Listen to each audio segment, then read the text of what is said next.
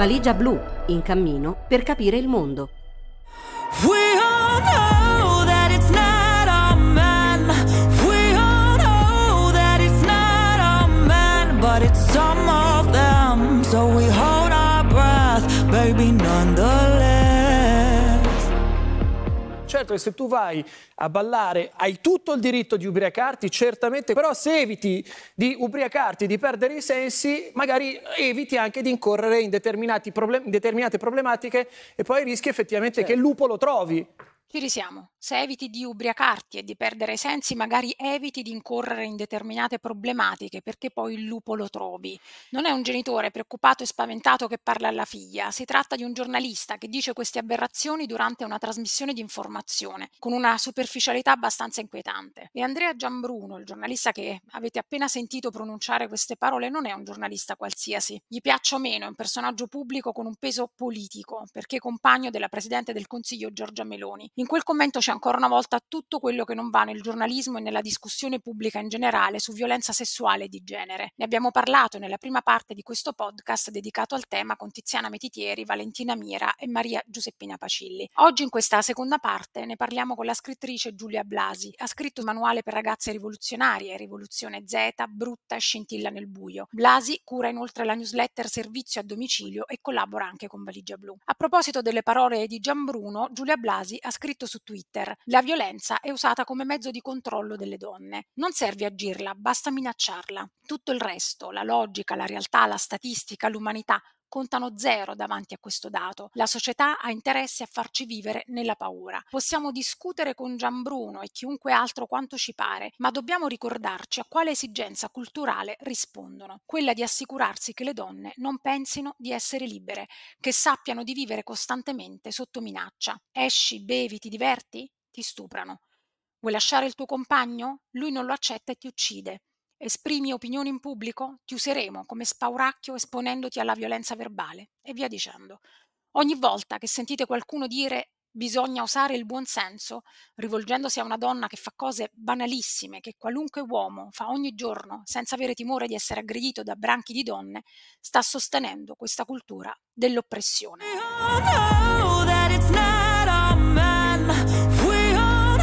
Grazie Giulia per il tuo impegno, per la costanza, la chiarezza anche divulgativa con cui ti esponi e ci accompagni da anni nella comprensione di queste dinamiche. Grazie per essere con noi oggi. Grazie a te, Arianna. Eh, vogliamo partire dalle parole di Gianbruno che ho fatto ascoltare nell'introduzione e spiegare perché sono sbagliate, ma te lo chiedo perché molte persone e anche tante donne, in fondo nello stesso momento in cui noi no, ehm, scuotiamo la testa anche in modo di sconforto, stanno pensando e commentano anche pubblicamente cosa avrà mai detto di male sono solo parole di buonsenso. Partiamo dal presupposto che Andrea Gianbruno non è il nostro papà, non è la nostra mamma, non è nostra zia, è un giornalista, sta in televisione e il contesto in cui vengono- viene pronunciata una frase è già importante. Ehm, io dico spesso che il paternalismo è eh, il braccio passivo-aggressivo del patriarcato e quello di Gianbruno è assolutamente paternalismo. Alle donne viene detto mi raccomando, amica mia, mi raccomando, attenzione a quello che fai perché altrimenti se non ti comporti come ti diciamo noi, eh, ti succederà qualcosa. Eh, questo modo di utilizzare la violenza contro le donne come una minaccia, come un mezzo di eh, controllo per, per certi versi è ehm, organica al nostro sistema. Per tenere le donne sotto controllo bisogna costantemente minacciarle di qualche evento infausto. Ehm, sembra quasi che lo stupro sia trattato come una- un fenomeno atmosferico. Infatti Gianbruno nella sua famosa invettiva o comunque nella sua frase ehm, chiamava lo stupro determinate circostanze, come se lo stupro non fosse la decisione di un uomo, eh, ma una cosa che si verifica, una- un sortilegio, un incidente, cadi dalle scale, un problema della, della fisica. No, eh, non è così, non è così, c'è una persona che prende una decisione. Lo stupro è il risultato di una serie di decisioni, una serie di azioni. E questo è il primo problema, eh, che è una frase paternalista, che è già fastidiosa se arriva da un parente, eh, è assolutamente inaccettabile se arriva da qualcuno che svolge un ruolo non voglio dire pedagogico, ma comunque informativo, che quindi non ha un ruolo eh, parentale nella, nelle nostre vite. Fermo restando che a ogni donna sulla faccia della terra viene insegnato che deve fare attenzione a tutto, fin da quando, fino dalla pubertà, spesso anche molto prima. Il secondo motivo per cui la frase di Gianbruno è profondamente sbagliata è che non è eh, eh, il gin tonic a stuprarti, non è la birra, non è una canna, non è la droga, non è nessun tipo di sostanza, come ha detto correttamente Ornella Vanoni in un video, e noi ringraziamo sempre la saggezza di Ornella Vanoni, il lupo non è nel bicchiere, il lupo è fuori dal bicchiere. Hai dedicato le tue ultime due newsletter, ehm, con l'annuncio poi che queste riflessioni continueranno anche nelle prossime newsletter, alla violenza maschile e anche alla questione cosa fare concentrandoti, ehm, in particolare sulle leggi, sulle sulle norme. Ti sei posta e hai provato a rispondere a tre domande cruciali, ehm, le vorrei rivedere insieme a te. Da dove nasce la violenza maschile? Chi ne è responsabile prima di tutto? La violenza maschile è eh, un fenomeno strutturale, noi facciamo spesso l'errore di considerarlo o una sorta di inevitabilità umana, cioè eh, gli uomini saranno violenti quindi bisogna proteggersi, ma non ci domandiamo mai come mai ci sia questa enorme sproporzione fra eh, gli atti violenti con, compiuti dalle donne e gli atti violenti compiuti dagli uomini e sappiamo che statisticamente più del 96% degli atti violenti, se secondo l'Istat, non me la sto inventando questa statistica, sono disponibili online per chiunque le voglia cercare, il 96% circa, un po' di più, degli atti violenti sono compiuti da uomini. Quindi c'è una, chiaramente una sproporzione nella quantità di persone eh, e di, di genere, di, di persone che si identificano in un certo genere che compiono atti violenti.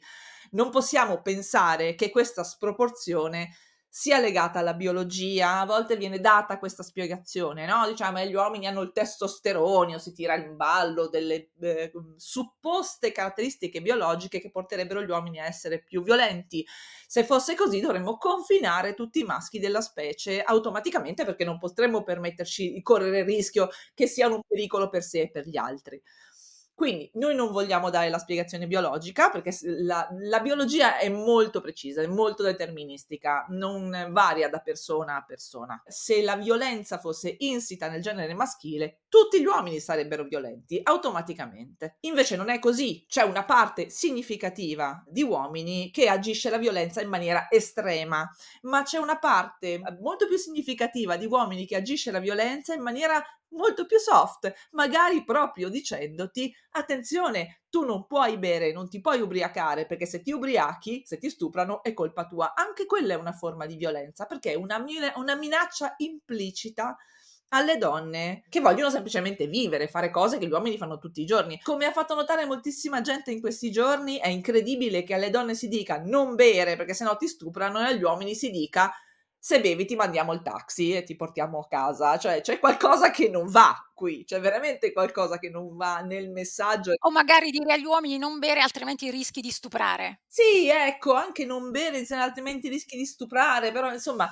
eh, perché, insomma l'alcol notoriamente disinibisce, quindi se davvero lo stupro fosse il risultato di, una, eh, di un impulso sessuale, e sappiamo che non lo è, non lo è assolutamente, è il sesso che viene portato nel campo della violenza, cioè eh, si usa lo strumento della, della violazione sessuale per fare violenza a una persona. Chi propone la castrazione chimica, per esempio, che è una cosa che è un grande cavallo di battaglia della Lega, mette sullo stesso piano il desiderio, l'impulso sessuale con lo stupro, che è una cosa pericolosissima perché di fatto eh, eh, fa di qualunque rapporto sessuale potenzialmente uno, uno stupro e, e soprattutto non, è assolutamente inutile perché eh, numero uno questa castrazione interverrebbe quando lo stupro è già avvenuto, quindi cosa ce ne facciamo? Cioè, diteci, già che ci siamo, diteci venite già stuprate e facciamo, e facciamo prima. E, e, la seconda cosa è che eh, togliendo l'impulso sessuale a un uomo, quindi la funzionalità sessuale, perché poi l'impulso è un'altra cosa, perché la, il sesso sta anche da altre parti, non sta soltanto nei genitali, gli generi una frustrazione tale che se lui vuole eh, agire una sopraffazione su di te, un modo per eh, violentarti lo trova anche se non gli funziona l'organo genitale, quindi non hai assolutamente eliminato il problema.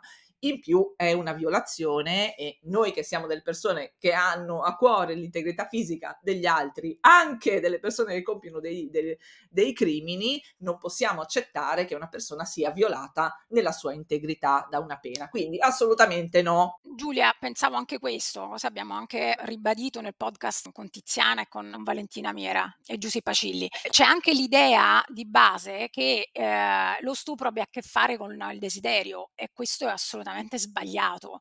Cioè pensare che si possa risolvere con la castra- castrazione e dire che eh, lo stupro ha a che fare col desiderio quando in realtà è una questione di potere, di controllo e quindi torniamo a dove nasce la violenza maschile. Lo stupro non ha niente a che vedere col desiderio, non, non, non, ha niente a che vedere col desiderio sessuale, ha solo a che vedere con una volontà di affermazione di un certo modo di essere maschi.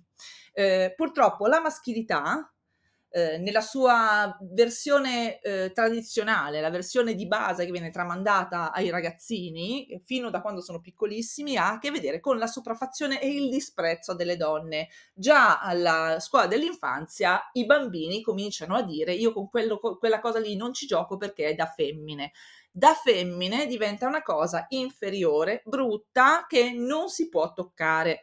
È vero che anche alle bambine a volte viene detto non giocare con quella cosa lì perché è da maschi, non puoi giocare a calcio perché è da maschi, però si tratta sempre di una privazione rispetto a qualcosa che è percepito come divertente, cioè ti vietano di fare una cosa divertente perché si ritiene che tu non sia adeguata a farlo e che non sia appropriato per te. Mentre quando noi diciamo ai maschietti non puoi giocare con quella cosa lì che è rosa perché è da femmine, introduciamo una nota di disprezzo. Cioè non è una cosa che eh, noi percepiamo come divertente, ma come umiliante. Quindi non puoi giocare con quella cosa lì perché sennò sei un pochino meno maschio. Eh, le donne passano molta della loro esistenza a desiderare di fare le cose co- che fanno gli uomini come gli uomini, non tanto perché molte delle cose che fanno gli uomini sono oggettivamente più divertenti perché sono fisiche, perché ti portano a stare all'aria aperta, perché ti portano ad avere contatto con gli altri, eh, mentre molte delle discipline e delle attività che sono raccomandate per le bambine storicamente erano sempre cose in cui bisognava stare sedute composte o comunque eh, eh interni, il ricamo, il cucito, le, le arti, anche un certo tipo di musica, il pianoforte che invece di farti stare in piedi in centro a un palco ti fa stare seduta.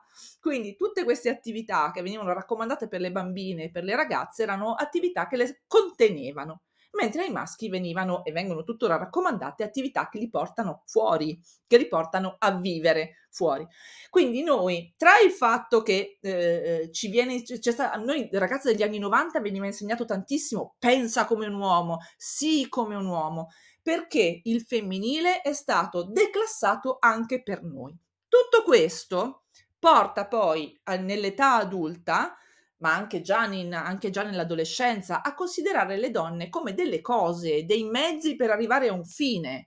Quindi il mezzo può essere, eh, il fine può essere avere un rapporto sessuale, ma può essere anche attraverso il rapporto sessuale non voluto e non richiesto dalla donna in questione, affermare la tua potenza, la tua capacità di sopraffazione.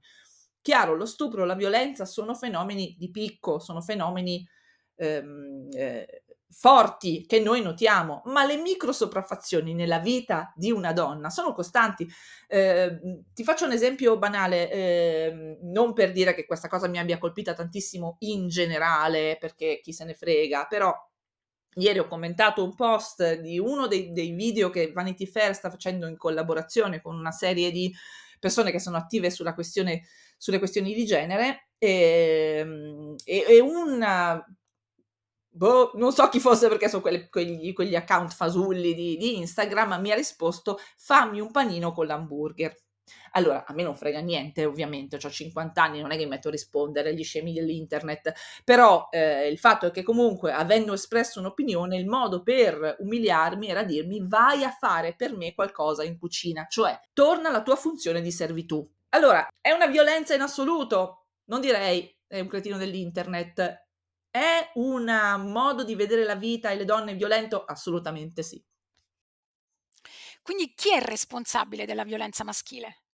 sono gli uomini, sono gli uomini che sono responsabili della violenza maschile, diciamolo forte e chiaro, perché per un motivo noi impariamo a performare il nostro genere, per citare malamente Judith Butler, dalle persone che in qualche modo ci rimandano un'immagine della nostra identità di genere. Quindi io per fare la donna ho messo insieme tutte le donne che avevo intorno, a partire da mia madre, dalle mie zie, mia nonna, eh, le mie amiche, le, le, donne che vedevo in televisione, le, insomma in generale ho fatto un collage di tutte queste donne e da tutte queste donne sono nata io come femmina che ho dovuto mettere in discussione cento volte il mio modo di essere femmina perché mh, mm, l'ho percepito più volte come una gabbia. Eh, gli uomini fanno lo stesso percorso, molto meno analitico, molto meno analizzato e molto meno individuato come formazione di genere. Gli uomini si formano gli uni con gli altri, ma pensano di essere le persone, non il genere. Non si percepiscono come genere, quindi non hanno la percezione di aver imparato a fare gli uomini dagli altri uomini, nonostante sia esattamente così, perché si trasmettono a vicenda dei modelli, tra l'altro molto malfunzionanti. Quando si arriva a parlare di violenza degli uomini sulle donne, arriva sempre qualcuno che ti dice le madri li hanno educati male. Come se i padri non esistessero, è come se gli uomini vivessero in una bolla tutta femminile per i primi 15 anni della loro esistenza e dopodiché venissero immessi nel mondo senza aver mai, mai, avuto contatto con altri uomini, che è una cosa che fa ridere di suo, insomma, nessuno viene allevato in una comune tutta al femminile, magari, mi verrebbe da dire, magari. Ehm, è vero che le donne eh, sono spesso complici e puntellano il patriarcato perché non conoscono nient'altro, perché eh, se, il, il, canarino che vive tutta la sua vita nella voliera non ha la più pallida idea del fatto che esista un mondo fuori e sa benissimo che se esce dalla gabbia rischia di morire. Quindi il canarino è, diciamo, l'immagine più calzante per la donna che vivendo all'interno del patriarcato ne assume, ne accetta le regole, perché è molto pericoloso andare fuori, perché quando tu pe- anche solo pensi di andare fuori, arriva il Gianbruno di turno che ti dice attenzione, non puoi uscire da queste gabbie del patriarcato, devi stare dentro questa gabbia perché altrimenti ti, ti troverai in determinate circostanze, sempre la vaghezza anche, no? come se la storia della cronaca nera non fosse piena di ragazze, di bravissime ragazze che sono state uccise quando dovevano essere al sicuro. Elisa Claps dentro una chiesa, ehm, Chiara Poggi a casa sua in pigiama, Maria Goretti a casa sua da uno che passava di là e si era invaghito di lei. L'hanno pure fatta santa sta porella per, essere, per, per essersi fatta ammazzare. Cioè è, è proprio una... Mm, eh, lo sappiamo benissimo che non c'entra niente l'alcol, c'entra il fatto che comunque tu devi stare nella tua gabbietta, eh, farti ammazzare nella tua gabbietta, non devi uscire da lì. La responsabilità però e qua io, eh, è importante distinguere fra colpa e responsabilità, perché la colpa la puoi solo espiare. La responsabilità prevede che tu ti prenda carico di azioni che farai da quel punto in poi, non tanto per quello che hai fatto prima, che se riesci a rimediare bene, ma se non riesci non, non ci si può fare niente, non si torna indietro. Ma la responsabilità significa io mi fermo e mi dico, ok, da qua in poi io questa cosa me la prendo in carico, me ne faccio carico io e in questo momento non c'è un'assunzione di responsabilità collettiva da parte degli uomini rispetto alla violenza maschile, che è un problema che le donne non hanno creato e che non dovrebbero avere il dovere di risolvere.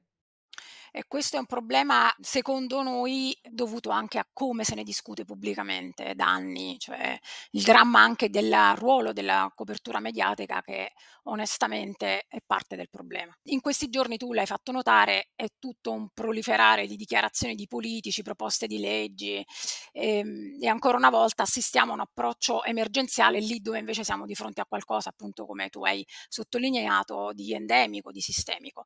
Ehm, Meloni Meloni stranamente zitta questa volta, no? Sentiamo questo suo silenzio, quando io ricordo benissimo, e lo vorrei ricordare in questo momento, quando lei condivise il video di uno stupro, non so se tu te lo ricordi, lei lo condivise e poi disse testualmente, scrivendo, non si può rimanere in silenzio davanti a questo atroce episodio di violenza sessuale ai donne di una donna ucraina compiuto di giorno nella città di Piacenza da un richiedente asilo. Oggi invece appunto notiamo il silenzio davanti a a notizie per esempio come quella dello stupro eh, di gruppo di, di Palermo.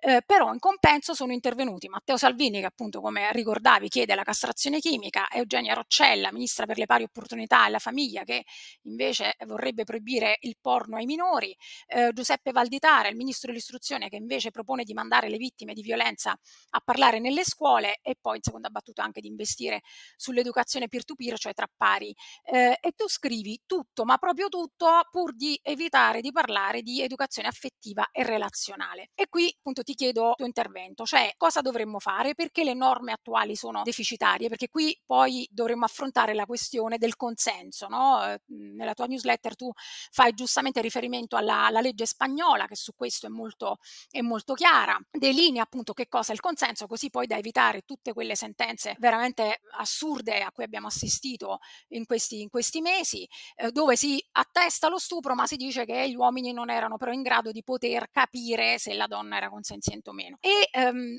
però, e qui c'è l'altra parte della, eh, dell'intervento che ti chiedo, della riflessione che ti chiedo, è un problema che non riguarda solo la destra, ma noi abbiamo un problema, e tu lo sottolinei bene anche nella tua newsletter, che fa, diciamo così, coinvolge anche parte della, della sinistra. Il dibattito è carente su questo tema e quindi quando il dibattito è carente poi finisce per esserlo anche la proposta eh, politica. Eh, tanto per cominciare stiamo facendo un'enorme fatica in questi giorni a separare la questione del femminicidio e, degli, e delle, della violenza relazionale dalla questione della violenza sessuale. La violenza relazionale, la violenza all'interno di una relazione può durare anche anni mentre la violenza sessuale può durare sicuramente anni all'interno di un rapporto di abuso, ma può succedere anche una volta sola, può essere anche occasionale. Sono due facce di un problema che ovviamente è sempre il problema del, dell'uso della violenza per controllare le donne e dell'abuso delle donne. Eh, la, la violenza, diciamolo perché è importante, la violenza contro le donne non esiste perché esiste, esiste perché ha una funzione e la funzione è il controllo, è la sopraffazione. Eh, è il dimostrare che tu sei più forte degli altri, è il dimostrare che tu puoi abusare di quell'essere che per te non è nemmeno un essere umano in quel momento, addirittura filmarti mentre lo fai per provare che l'hai fatto e a, provare a vendere quel filmato, che siamo veramente a livelli eh, surreali, però la violenza ha sempre, ha sempre un obiettivo, non esiste perché esiste, esiste perché ha, ha un, un, c'è un motivo per cui esiste, quindi dobbiamo andare all'attacco di quel motivo prima di tutto. Però, come dicevo, il dibattito è molto carente, quindi si fanno proposte di legge che sono carenti. Ce n'è una che è stata presentata a marzo sulle molestie sessuali che eh, eh, agisce sulla, sulla, carenza della nostra legge per quanto riguarda la molestia sessuale che sappiamo non essere presente nel nostro ordinamento in quanto tale con una definizione, ma per esempio non include una definizione chiara e univoca di consenso, per cui un giudice può decidere liberamente che quello stupro che lui accerta essere avvenuto eh, è avvenuto in maniera inconsapevole, cioè le persone che hanno stuprato questa donna non erano consapevoli di farlo, quindi non possono essere responsabili. È una logica assolutamente lunare, perché è, è lunare, però è successo. Se noi vogliamo fare una legge sulla violenza sessuale, dobbiamo partire dalla definizione di consenso, che deve essere chiara e inequivocabile. Il consenso deve essere entusiastico, non può essere storto e soprattutto non si può pensare che una donna non in grado di difendersi stia dando il consenso perché l'ha dato il mese prima, il giorno prima o anche un'ora prima. Il consenso è, esiste solo se è libero e ritirabile in qualsiasi momento No, non si può pensare che la cosa si risolva con i contrattini, come a, eh, dicono costantemente gli uomini che hanno evidentemente dei grossi problemi relazionali, per non dire altro, eh, perché se tu fai firmare il contratto il consenso non è più libero. cioè, va da sé che se tu eh, chiedi a una persona di firmare un contratto per fare sesso con te, quella persona deve attenersi ai termini del contratto e quindi quel consenso non è più libero perché è forzato. Ragazzi, dovrebbero essere cose elementari. Quindi, prima di tutto, non si lavora eh, nemmeno nel senso della, della eh, sanzione, dell'individuazione del reato, della sanzione del rispetto al reato ma soprattutto non si fa una cosa che costa, che ha un costo, ha, veramente costa, è un investimento, eh, attenzione. Eh, la prevenzione, l'educazione eh, emoziona- sessuale, emozionale, eh, relazionale è un investimento perché tu investi sulla salute e la sicurezza dei cittadini e delle cittadine. Ricordiamoci che gli uomini violenti sono un problema anche per gli altri uomini, non solo per le donne, eh? cioè non è che sono un problema soltanto per le donne. Tanto più che la stragrande maggioranza delle vittime di omicidio sono maschi, ammazzati da altri maschi, ma è quello il problema. Quindi bisognerebbe investire su educatori, programmi scolastici a tutti i livelli, cominciando dalle scuole dell'infanzia fino alla, alla fine delle scuole dell'obbligo. Ogni eh, ciclo con il linguaggio appropriato, con eh, i contenuti appropriati, però bisogna parlarne fino da piccolissimi. E qua arriva il problema, perché se tu provi ad andare a parlare di ruoli di genere, quindi di quella che noi parli- chiamiamo performance di genere, arrivano, per esempio, da sinistra, non solo da sinistra, ma soprattutto anche da sinistra, anche da sinistra, anche da sinistra arrivano le femministe della differenza che pretendono di mettere dei paletti rigidi fra come sono gli uomini e come sono le donne. È una cosa che non ha nessun senso perché non ha senso biologico, perché lo sappiamo da tempo che eh, XX e XY non esauriscono assolutamente la varietà della, della de- de- del parco cromosomico degli esseri umani, ecco, mettiamola così, e non, esi- non, esauriscono sicuramente la questione dell'identità di genere che sappiamo essere sganciata dalla biologia, lo sappiamo benissimo essere sganciata dalla biologia, eh, eh esistono le persone trans, le persone non binarie e le persone intersex che, non, che hanno una condizione fisica, ma hanno un'identità di genere, non è che non ce l'abbiano. Quindi non, non si può pensare di spaccare tutto a metà negando l'esistenza di tutte queste soggettività, di tutte queste persone che vivono, escono, uh, lavorano, hanno una vita nel nostro mondo. Non si, può, non si possono cancellare le persone. Eh, dico, dirò una cosa un po' forte chi propone la eh, negazione dell'esistenza di una qualsiasi identità, di una qualsiasi soggettività, sta chiedendo un genocidio.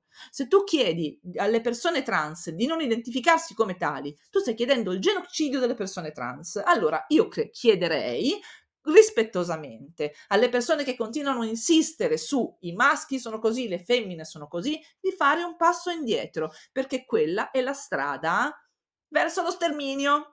E noi non lo vogliamo lo sterminio, non vogliamo lo sterminio di nessuno. Quindi c'è un problema culturale gigante, perché continuiamo anche a ragionare in termini molto binari, eh, anche lì dove comunque la questione della eh, violenza contro le donne viene presa molto seriamente. E poi, come dicevo, bisogna separare la questione della violenza domestica e relazionale dalla questione della violenza sessuale, perché sono due aspetti diversi che sono trattati diversamente dalle leggi e che devono essere trattati diversamente eh, in tutti i sensi, che però si ritrovano ovviamente nella questione della prevenzione, perché se tu insegni alle, alle persone a rispettarsi a vicenda e a non aspettarsi dall'altro che risponda a determinati ruoli, a determinati canoni eh, per, eh, per, poter esistere, per poter esistere libero, nel caso delle donne, ma eh, possiamo fare il, il, discorso al contrario anche per gli uomini che si, si, chiedono a vicenda di essere dominanti, di essere degli alfa, che, aperte chiuse virgolette, e le donne sono con, molto condizionate a cercare queste, eh, questi indizi di dominanza negli uomini e a condannarli e ridicolizzarli quando non li trovano. E questa cosa è sbagliatissima, bisogna smettere di farla subito, immediatamente, bisogna trattare le persone come persone e non come degli attaccapanni a cui tu appendi dei ruoli di genere, quelli che ti servono a te in quel momento. Eh, tutto questo ha un costo e farlo nelle scuole costa, però è un investimento sulla salute e la sicurezza delle persone sul lungo periodo. Il problema Giulia, secondo me, oggi come oggi, come dici tu, non soltanto è culturale, ma anche politico. Noi abbiamo questo governo uh, al, al, potere e abbiamo una sinistra che obiettivamente non è molto avanti rispetto a questi temi, anzi ci sono resistenze abbastanza reazionarie, come, come ricordavi tu. Poi abbiamo eh, il problema dei media, che è quello che è, abbiamo visto anche come vengono trattati questi casi di cronaca in questi giorni, che uh, assolutamente, cioè contravvenendo a tutte le linee guida internazionali e, ehm, e quindi io non sono molto ottimista da questo punto di vista, non so tu. Allora, da un lato sono molto frustrata per ovvi motivi, perché sono, mi occupo di questi temi da molto tempo e siccome io tendo molto a fare gli spiegoni, eh, dopo qualche anno che faccio spiegoni, vedere che questi spiegoni faticano così tanto a radicarsi nel dibattito pubblico, ovviamente ogni tanto mi prende, mi dice vabbè, allora domani sai che c'è, mi metto a scrivere romanzi rosa e tanti saluti a tutti. Mi vesto come Barbara Cartland, eh, solo di rosa, con i barboncini tinti di rosa e vi saluto tutti è anche vero che bisogna essere oggettivi. Se, se, in questo momento c'è così tanto dibattito e se la stampa di destra per le critiche a Gianbruno si può permettere addirittura di dire condannato a morte dalla sinistra, attaccandosi alle tende come Francesca Bertini nei film muti, eh, è perché c'è una certa presa nel dibattito pubblico di queste critiche una cosa che io sto vedendo, anche se siamo lontani, ripeto, dalla collettivizzazione del problema e da un'assunzione, da un'assunzione di responsabilità collettiva, vedo sempre più uomini che non ce la fanno più, che vogliono uscire da questa ruota del criceto e cominciare a parlare di questi temi seriamente assumendosi le loro responsabilità. È chiaro, è tutto molto passi di bambino, no? Nel senso che non hanno ancora capito che devono ritrovarsi, devono parlarne insieme, devono concordare delle azioni. Sono 50 anni che lo facciamo noi, gli abbiamo costruito dei modelli per farlo. Hanno ancora dei problemi a collettivizzare pre- questa questione. Ci arriveranno, ci arriveranno, perché non c'è un altro modo, bisogna collettivizzare il problema. Però io comincio a vedere lentamente un sommovimento ehm, e un'assunzione di responsabilità che per ora è individuale, non è ancora collettiva. Stanno nascendo anche i primi collettivi, ovviamente, però sono ancora minuscoli. Non voglio nemmeno trascurare il fatto che esiste il, cerchio degli uomini, esiste maschile plurale, le associazioni ci sono, ci sono da tantissimo tempo. Eh, la decostruzione è stata fatta, forse bisogna arrivare al punto in cui diventa accessibile quindi c'è quello che abbiamo noi adesso come donne, eh, come genere femminile e in parte anche come persone queer, cioè la capacità eh, di, avere, di, di, di avere accesso a testi semplici per decostruire quelle che sono le nostre tradizioni, abitudini, mh, eh, meccanismi mentali, senza darci la croce addosso, senza pensare sono una femminista scadente se non ho ancora smesso di mettermi il mascara. Ecco, no, lasciamo perdere. Nessuna di noi sarà mai la femminista perfetta. Quando ne vedete una che viene da voi e, e, e vi dice, beh, ma per essere una femminista avresti dovuto fare così e così. Eh, vabbè, sarò una cattiva femminista. Pazienza. Questa eh, cosa che tu dici di aver osservato ultimamente è molto vera, secondo me. Eh, l'ho osservata anch'io, la osservo anche, l'ho vissuta eh, eh, non solo pubblicamente, ma anche privatamente con amici, conoscenti eh, maschi eh, che effettivamente si stanno ponendo questa, questo problema. Lo sentono molto forte in maniera anche dolorosa. E quindi colgo l'occasione per chiudere questo, questo podcast proprio con le tue parole rispetto a questa cosa che tu hai molto brillantemente notato e con l'intuizione che ti distingue sempre. La novità rispetto al solito mi pare sia questa. Con ogni incidente di questo tipo che finisce in cronaca aumenta il numero degli uomini che rientrano in maniera visibile e centrata nella conversazione sulla cultura maschile e sulla responsabilità degli uomini nel cambiamento. C'è qualcosa nell'aria. Non so se lo fiuto solo io o se l'abbiano percepito anche altre persone. Comunque io me la rischio e lo dico. Fratelli, vi vediamo. Andate avanti così. Se c'è da aggiustare il tiro, ci faremo sentire. Grazie Giulia Blasi e alla prossima con Valigia Blu Podcast. Grazie a te e a tutti.